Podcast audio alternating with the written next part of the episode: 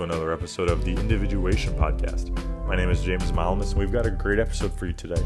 We welcome special guest Marti Murphy to talk about her new book, Forbidden Emotions The Key to Healing. It's a great interview, and we're excited for you to listen. So, without any further ado, here's Dr. Lahab Al Samurai. Welcome to another podcast for the Institute for Conflicts Individuation Podcast.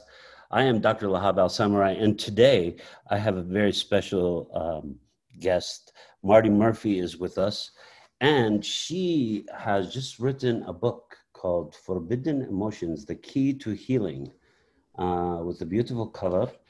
Um, welcome, Marti. Can you tell us a little bit about yourself? Yeah, absolutely. Thanks for having me. I really appreciate being here. So, I consider myself an emotional fitness coach. I've studied and gotten certified in EFT uh, tapping, emotional freedom techniques. And um, I work with clients really to clear their conflicts so that they can create what they want in their life. And I really came to it just from my own blocks and my own stuckness and never thought I would do it for a living, but here I am. so can you can you explain to our listeners some of what um, EFT is. What uh, what do you do, kind of, and how do you do it? Uh, maybe a small synopsis of. Yeah, so it's called Emotional Freedom Techniques. It was actually, I'll just give you a try and do the quick rundown. A American psychologist who just passed away, I want to say last year, maybe two years ago, Roger Callahan, did thought field therapy, so TFT. So he started studying the Oriental Meridian system and he was working with clients and he had a client named Mary that had a phobia of water. So he was practicing tapping on meridian points and um, and then stating the problem with someone. And all of a sudden, Mary's phobia went away and pretty quickly. And he checked her back like three months, six months, a year later. And then he got in cahoots with a, a man um, named Gary Craig, who was an engineer by trade and a personal development coach. And he thought, I, TFT was a little complex for him, so he wanted to find the easier way to do it. So he created what's now known as emotional freedom technique. And um, tapping, it's called tapping because literally we're tapping on meridian points, energy centers in the body, while we're stating the problem. So it melds modern day psychology with acupuncture. And why it's effective is because it's it's tapping into our energy system, the electrical system in the body. So when we're stating the truth, which usually sounds negative, it's lowering cortisol levels in the body. There's a lot of science behind this now. Um, and it it's like opening up a malware file. So that's why we go to negative, which is the truth. We open up that file, we go in, we're tapping, we edit the file, and then we close it back. And then the file is different for someone. So they might have a memory of, say, a traumatic event, but the emotional charge that's been running them, that's been attached to that, is now tends to be either reduced or eliminated from the body. So that's really um, EFT and tapping in a nutshell. Very interesting. It's something similar to what uh, I am doing right now called JAMP, Jungian Advanced Motor Processing. And I am using the EMDR, uh, one of the EMDR techniques of just eye movement. But in our technique, what we are using is both the bilateral stimulation and the eye movement. And uh, what I am doing is we're doing it for 90 minutes. Mm. So we go through 60 minutes of where we work through just like what you're talking about, which is hitting the points. So as the person is talking about all these different points, we're just doing, um, you're doing the physical touching, we're using the ball, but, and then they tell the story and that releases the energy and you are correct. It's like a file. It's a file that gets reshuffled. Mm-hmm. Effective people. They are, um, it's actually looks like a miracle cure for some people. Yes. So, yeah um, so this is very close to um, a lot of things that we do. So tell me more about EFT. How did you become um, enamored by it? Well, it's interesting. So it, I always tell this quick story. It was New Year's Eve 2010, and my husband and I were kind of really pulling ourselves out of quite a financial debacle. And and we were, you know, like everybody hits a bottom, and we were definitely on the way out of it. But I was, I always say everybody's out partying, and I was home pondering my life, and I thought, you know, my life's not bad but it doesn't feel really good either. And I just put an intention out. I don't care if anybody's atheist, agnostic. I just put an intention out universe, the dinosaurs, Fred Flintstone, whatever you want to call it. And I just said, like, it was an intention. If there's something that can truly finally help me change my life, then send it my way. And if not, I just want peace because I'm tired of wanting things I can't have. I'm tired of trying to to get get things that I can never seem to come by. And literally within two weeks, I would I would say it's sort of magical. We would call it that, but it's not. I saw a ad on Facebook and I clicked on a link and it was an online summit, which I'd never heard of. And there was a woman who ultimately I ended up training with who's a therapist in New York City. And she's she started doing tapping reluctantly and skeptically as a therapist and she was she just couldn't believe how quickly her clients were getting shifts different from if they were just talking about it because you're engaging the body so um, I and I, I heard her and I just started tapping on my own, having no intention of oh, I'm going to do business out of it or whatever. I just wanted to clean up things in my own life. And about three months, which makes sense from neuro, a neuroscience standpoint and a cell biology standpoint, my husband said to me, I don't know what it is, but there's something different about you. Mm. And um, and I, I did notice because I, I would say my OCD kicked in because I was tapping in the morning and tapping at night. I was really putting a lot of time and energy into it because I just wanted things to change for me. And I was, it, it, I've had clients that have had dramatic results in a very short period of time. That's not been my path. Mm-hmm. My path with tapping is I started noticing, oh, wow, there's like behaviors that I used to have that were limiting me that I'm not actually doing anymore. And then over a longer period of time, I started noticing like healthier patterns replacing that. And I, I am absolutely still a highly flawed, fallible human being, but I love that I have a technique now that I know, oh, right, I can tap on this and and and I really encourage clients in that and just seeing the changes in their lives. So I to me it's something I'm going to do the rest of my life. Uh, I have a joke with my husband who you've met and I, you know, if I'm really mad at him, I'll just start tapping in front of him, and he's like, "Ooh," and it's kind of become this joke between us. And it you know i it just it works you know? I, I just if there's something that worked differently i would do it but this to me has been the thing that continues and consistently works for me. You should do it too. Oh he does. Oh does he, he does. okay good Excellent. he does actually yeah. good. okay so i wanted to uh, talk to you about your book. It's fascinating. Yes. um, so because um, I was reading through it and I saw this. You say how emotional repression creates forbidden emotions. When growing up, you get bombarded with a lot of messages. You download thousands of messages, especially those from authority figures in your life. You might have the most inquisitive and curious mind, as all children do, but if you hear something often enough, you will likely believe it. Your resilience will wear down, and downloading begins a lot of messages you get are about emotions specifically. Which emotions are appropriate and which are forbidden? Yeah. I thought this was really, really good. Um, tell me a little bit about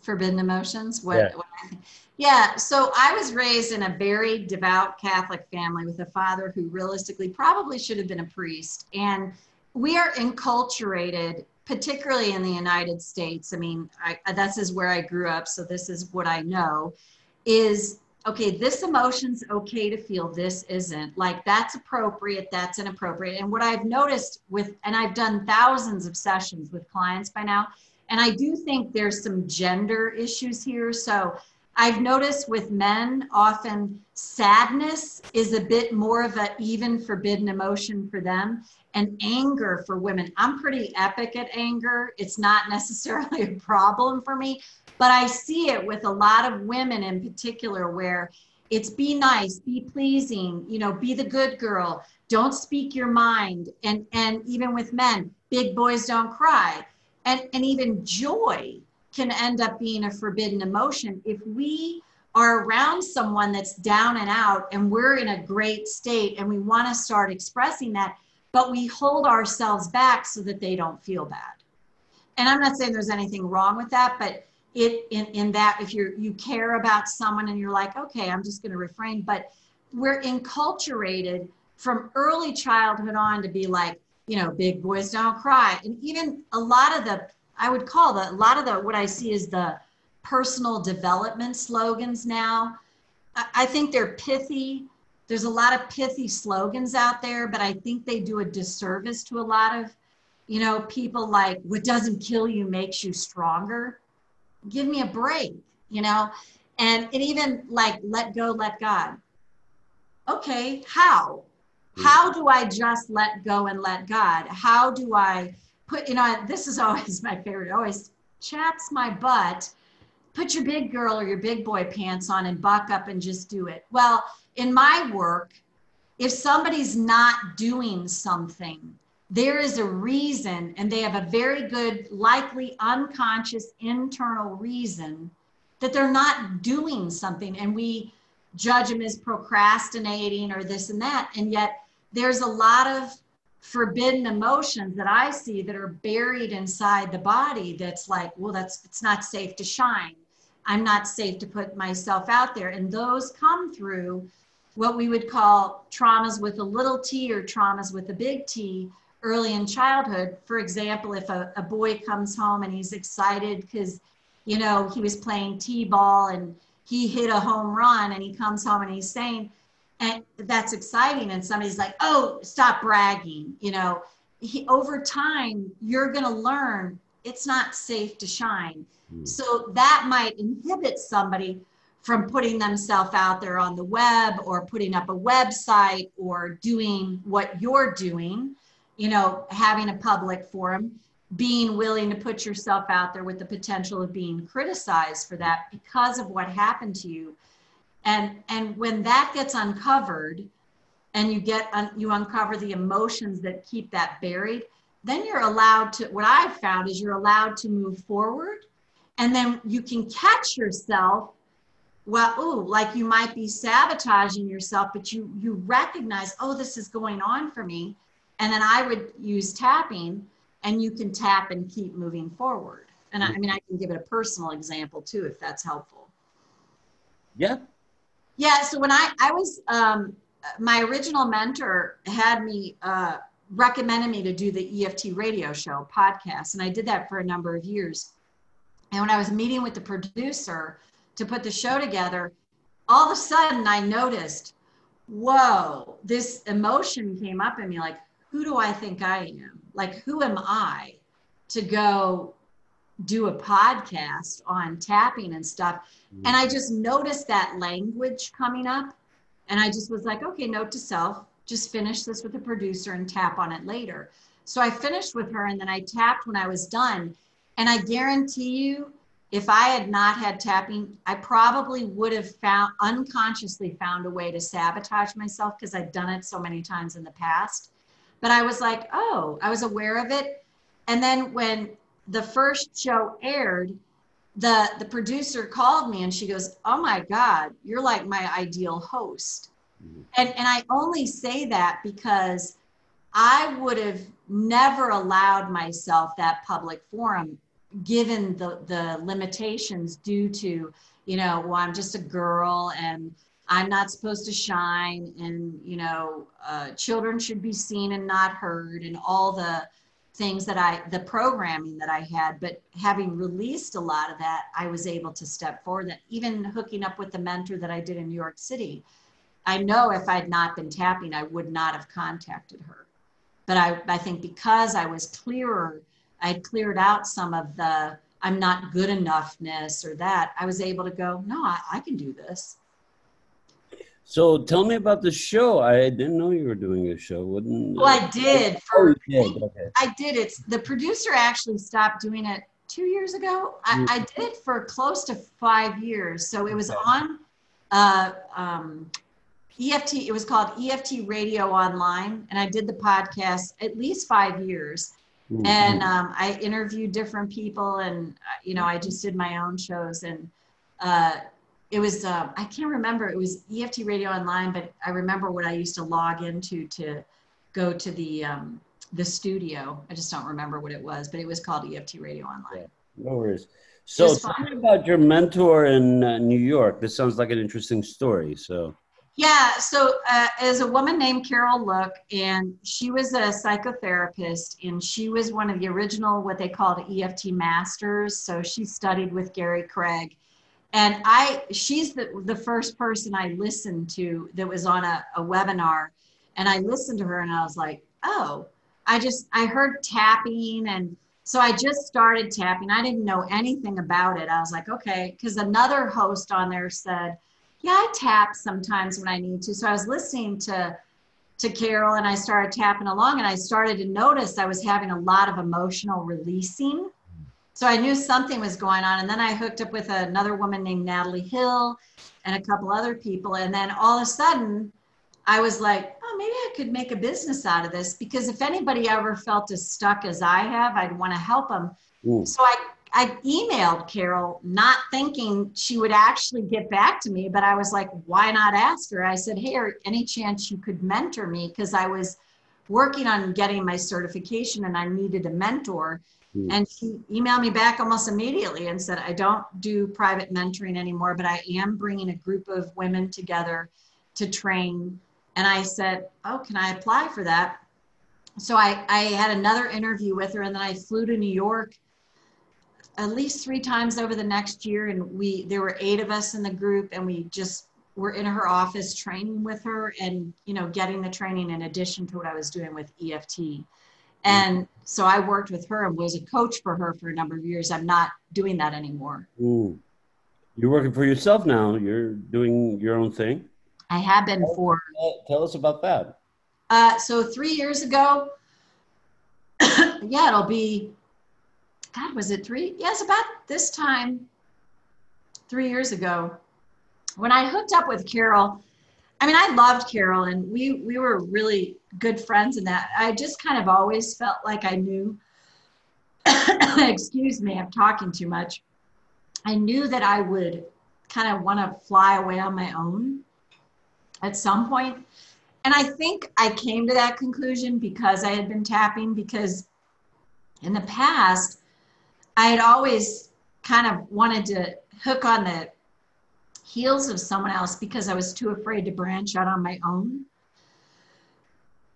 but uh, ultimately, I was like, you know what? It feels like it's time to really spread my wings and fly. So I had a conversation with Carol about it, and she gave me her blessing.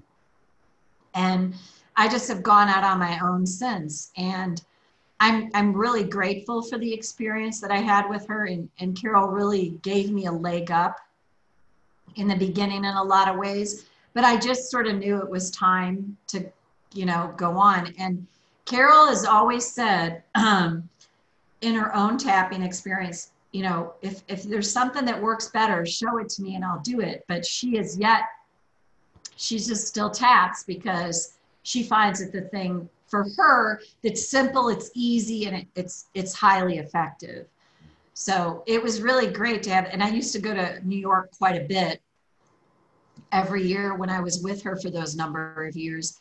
And we would, I was a coach in a coaching program that she started, and we would do masterminds, and I learned a ton. Nice, nice.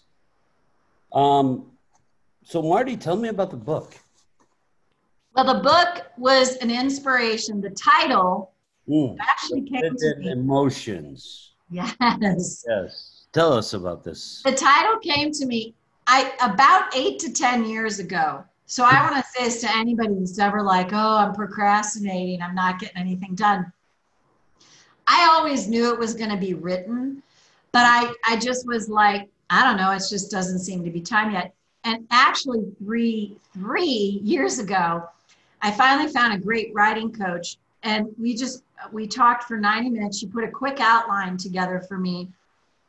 I wrote the book in 10 weeks, but the editing process was epic, and it's uh, even just recently, my publisher, I, I found you know, you you probably know you're like typos. It's like I don't care how often you look something over. I've had five different people do it, look it over. There, it's like oh, there's another one.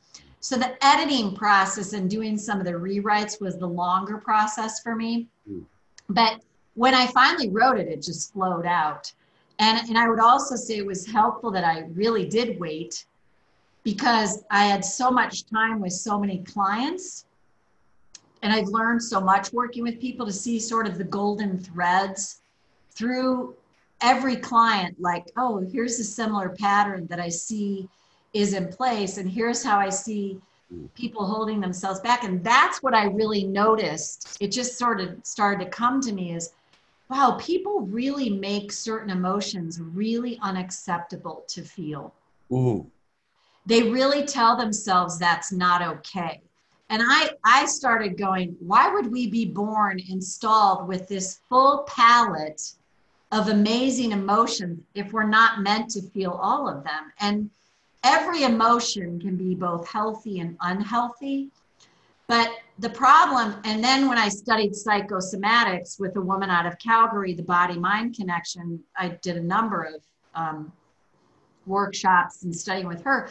I started to see how certain emotions that they didn't allow them to feel would show up in the body in certain ways and um, and so i just thought yeah i want to be that format the place for people to come and and um, the other thing that i noticed is when i started there's a, a tapping technique called rant tapping r-a-n-t i didn't create it but it's a great it's literally you rant out like oh that makes me so mad well, when I started working with clients that I saw all this suppression happening in, I I would say, well, if you could say anything to this person, they're never going to hear this. This you don't have to be appropriate. Put being appropriate on the shelf. You can pick that back up anytime you want. What would you say to them? And it was amazing. Every single person on one level or another would say, I'd say F you. So I'd go, Are you okay tapping on that? So we would tap on that. And I have yet to tap with somebody using that technique that's said they have not felt, they go, God, I feel liberated. And what, how I see that is they finally have allowed themselves their truth in a safe and healthy environment. Not for one minute am I suggesting that they go up to that person and say that. Mm. I mean, they can if they feel like they need to, but in a it with a somebody in a safe environment, they get to give themselves their truth. And it's really liberating. And, and you can do it today. If there's somebody in your life that you're mad at and they're standing in front of you, it's like, I gotta go to the bathroom because if I don't, I'm gonna like throat punch you. You can leave and go attend to that yourself. And I've just found it makes us so much more effective in relationships. And you think that's because that we're able to express ourselves in a more honest way because honest, absolutely, unadulterated emotions. Yep. Mm-hmm. Yep, I love that word. A more honest way. It's like that's my truth, and we're not. And that we're in those moments we're not holding ourselves back and suppressing emotion. Um, there's a great line from a book uh, I love, Emotional Fitness and I think she took it off Carl Jung originally, but it, uh, her name's Janice Berger. Feelings aren't buried dead; they're buried alive. And that's what I found in people. Um, all these sort of physical ailments and stuff too. I had a client that had, and I'm not making medical claims here. Here's my disclaimer. she had an inoperable benign brain tumor, and we tapped six times together, so six hours, six weeks in a row. And I would tell you is I think it's, and she said this, it's the first time she ever felt like she got the full expression of how she'd been feeling her whole life about her parents, her, you know, her family members, every person in her family, and even different healers that she dealt with in a safe and healthy way. And we did a lot of rant tapping. And then she came at the beginning of the seventh session. She said, I've got something I've got to tell you. She goes, I went and um, my tumor shrunk in half. Ooh. And, and, and she said, this is the only thing I've done different. And I, I mean, I was like, whoa, like if there's not a, a testament for the body mind connection. Oh no, for sure. 100%. Yeah. The, the amount of stress that we go through, um, a lot of the a lot of the work we've done on JAMP is uh, people who have had pain in their backs and their shoulders and their necks in their groin area in their legs and their toes it disappears because it's an emotion it's an emotion being held and what i like to talk about i said you are basically water it's an emotion being squeezed by water that's being held by energy. And that's what you're holding onto. And how does that not transform all this, these cells around you, into cancerous cells? Because they can't keep boiling over because that's what's happening, right? Yeah. Yep. Absolutely. And I would tell you for me, rant tapping, I honestly would say, oh, it saved my life because in yeah. so many ways, it was like when I. But you are a ranter, so that. I am a ranter. I, I'm a ranter. And I get, and that's a great point, um, Laha, because I know not everyone is. Yeah. Not not everyone is, and not. I have a lot of fire in my chart. I have a fairly fiery personality, and I understand not everybody is. But that side, even like my most demure client that was very, I would say, buttoned up was she was like, Yeah, I would say this to them. And she allowed herself in a way that was comfortable for her to finally express those emotions. Yeah. And it's been tremendously beneficial to her. No, no, I agree with you. I think it's fantastic because I, I think everybody needs to rant. Yeah, just got to uh, do it in the way that's right for us. Yeah, we because everything is on a scale and we always go from one extreme to the other extreme if we cannot release every once in a while that right energy then it backs up yes absolutely yes and it sounds like with your um, your person who had the tumor um, she is uh, that she has had been containing all her emotions in her head Oh God, absolutely. all her pain was being held in her skull to the point that this tumor came up. And, and she's an extremely intellectual person. Like, yeah, and she most, yeah, she's one of the most brilliant people I know. She's super book smart and she processes and analyzes and all that. And it just made so much sense, you know? It, it, yeah. That's a great way to put it. All the pressure in the skull. Yeah, she, yeah. she puts it in one place, and you were able uh-huh. to release the pressure from that one place, and that alone, that release of pressure, was not an irritant to the tumor anymore. Yeah, and and I have to keep growing because now there is nothing pushing it to grow. Right. Yes. And that was. Let me think about this. That was seven years ago, and uh, to this, she just had a. I, I'm I'm still in touch with her. She had another brain scan, and like the tumor is almost non-existent. Yes.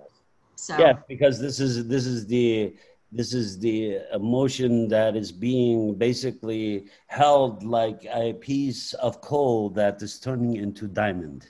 Yes. Yes. Yes. yes. yes. Great way to put it. Yes. So, so tell me more about your book. You spent 10 weeks writing, but you still haven't told us a lot about your book. Yeah, so the gist of it is it's about tapping ultimately. Yeah. I walk you through tapping, and the, the beginning of it is all about really what are forbidden emotions? How do they get installed in us? how do they hold us back? How do they limit our life?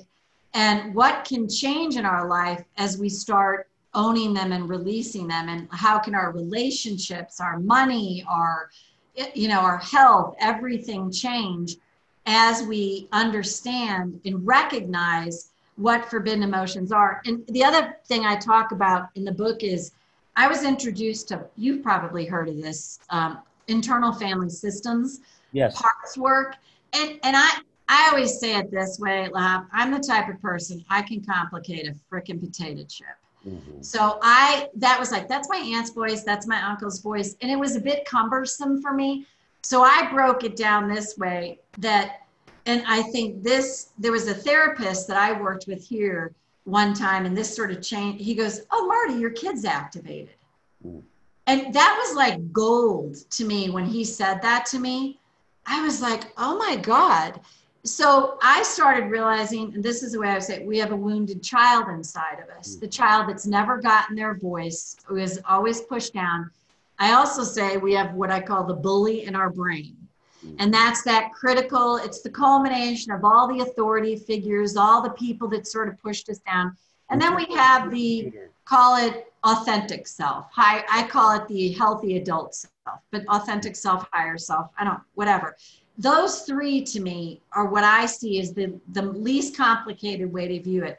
So to, to unravel that and go, who's running my show at any given time?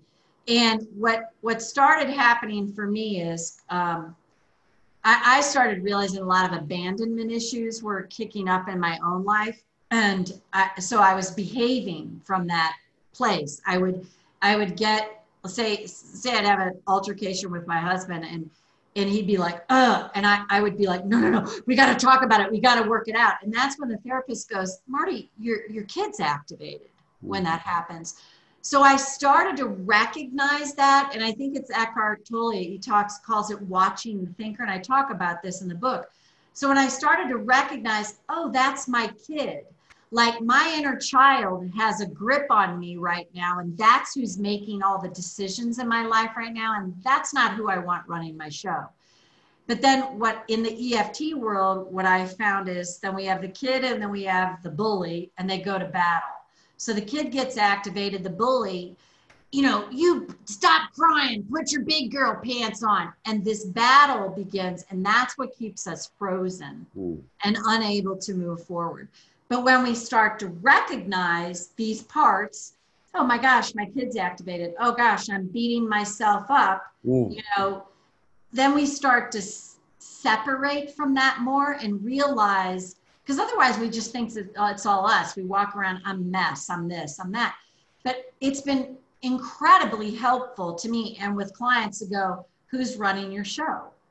And when I started to recognize my kid, abandoned child, was getting activated, I could start. It didn't happen right away, it took some time, but I started to separate, separate, separate.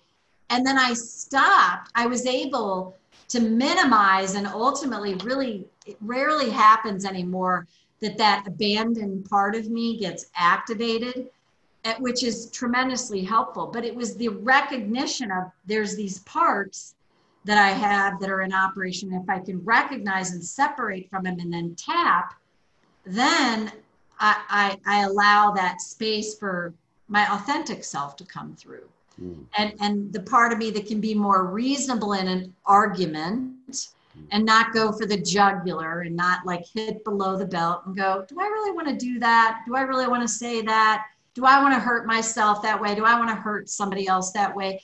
And in that, that's a, a big piece that I talk about in the book too is recognizing those parts and when they're in operation, you can tap and then that soothes the nervous system, lowers cortisol levels, you know, um, lowers the fight flight response. And and from that place, then we we just have access to the prefrontal cortex, the slower thinking part of the brain, where in the creative part of the brain, where we behave in a way that we feel better about. Because when we're activated in a stress response, we do not have access to this part of the brain. Mm. That's why you've probably experienced this. You know, if you're having an altercation with somebody, I call it, we just start circling the drain. Ooh. And we're just going, or we can circle the drain with our thoughts and and recognizing those parts is a way to stop circling the drain, to go, oh, my kid's activated. Oh, my bully's running my show. Now I can tap and, and soothe that and I can come up with reasonable decisions. The other thing in tapping, we, eh, which I talk about in the book, is when you tap, what, what I've noticed with clients is there's a thing called the cognitive shift. So all of a sudden you're tapping with someone and they're tapping on a problem and they have this, you know, really entrenched belief about an event that's happened. So you're tapping, tapping, it's releasing, and all of a sudden, they all of a sudden, they, out of their mouth comes a completely different perspective on the event that happened that's Mm. much more to their benefit. Yeah. And that's what we call a cognitive shift, that their brain all of a sudden now had access to show them a different way to see this, Mm. which is better for them Mm. and less activating. Yeah, we use um, what we use in JAMP is um, we use affirmations. Ah, I am powerful, and we say the affirmations four times. We're doing something very similar to what you're talking about, mhm. which is changing that thought of I am powerless, and I I am you know. So we have. Um, we have several affirmations that we use. We have like categories one for the body, one for power, one for love, one for self. Um, so, yeah, it's uh, very, very close to. Yeah, in, in EFT, we the way we would get to the affirmation piece because in the beginning, the first 15 years or so of tapping, what my mentor told me, she goes, nobody tapped on a positive statement at all, and people got better.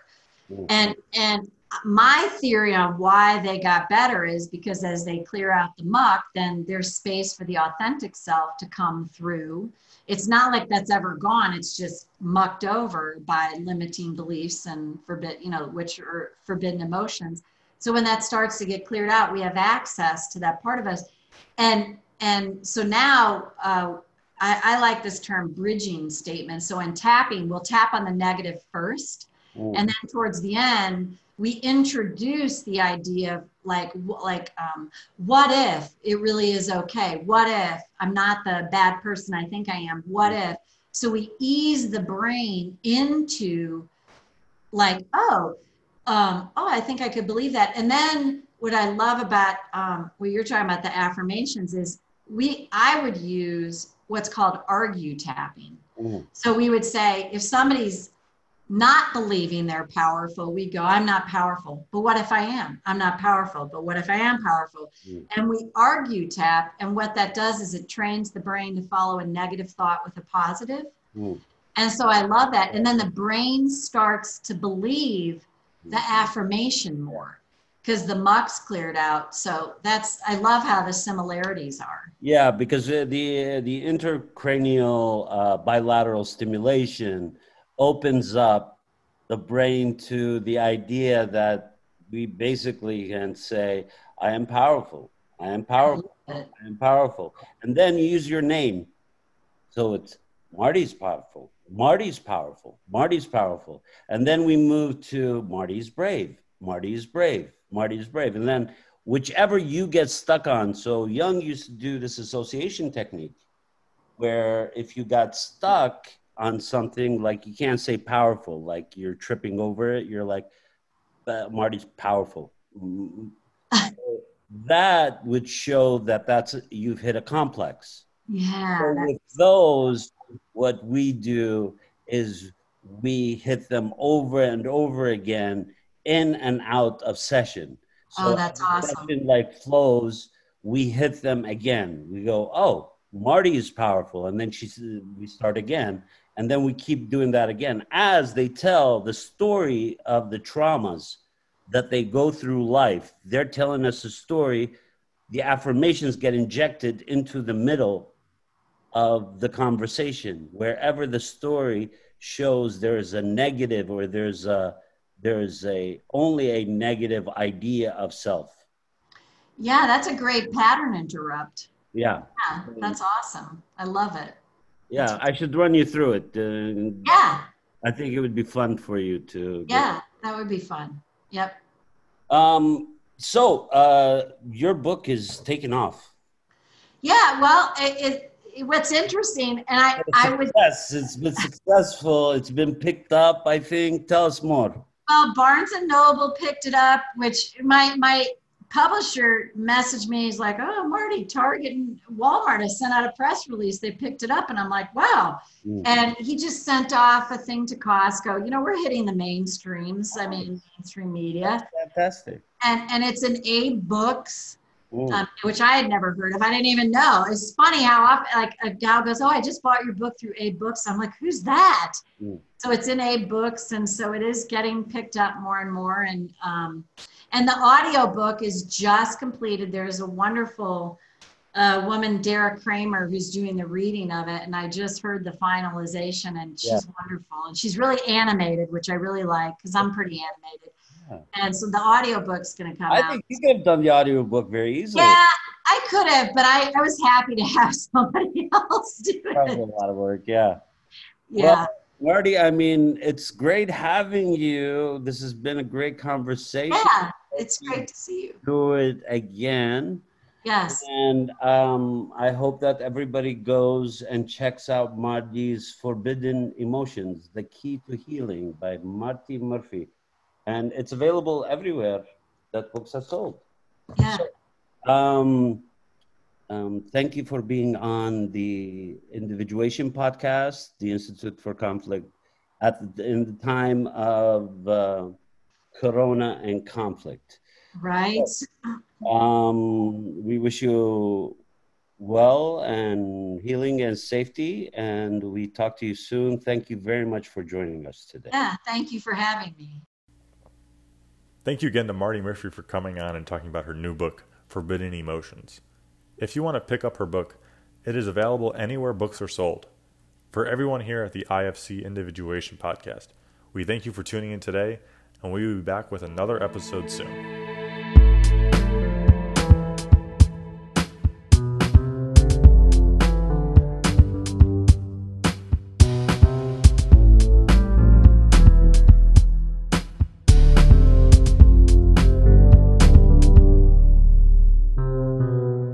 At the Institute of Conflict greatly appreciate all of you listeners. Please share the podcast with your friends and spread the word. If you would like to help expand our community, like us on Facebook and Instagram and give us a five star review on iTunes. I'm Sonia Mahmood, and you've just listened to the Institute of Conflict Individuation podcast. We'll be back soon.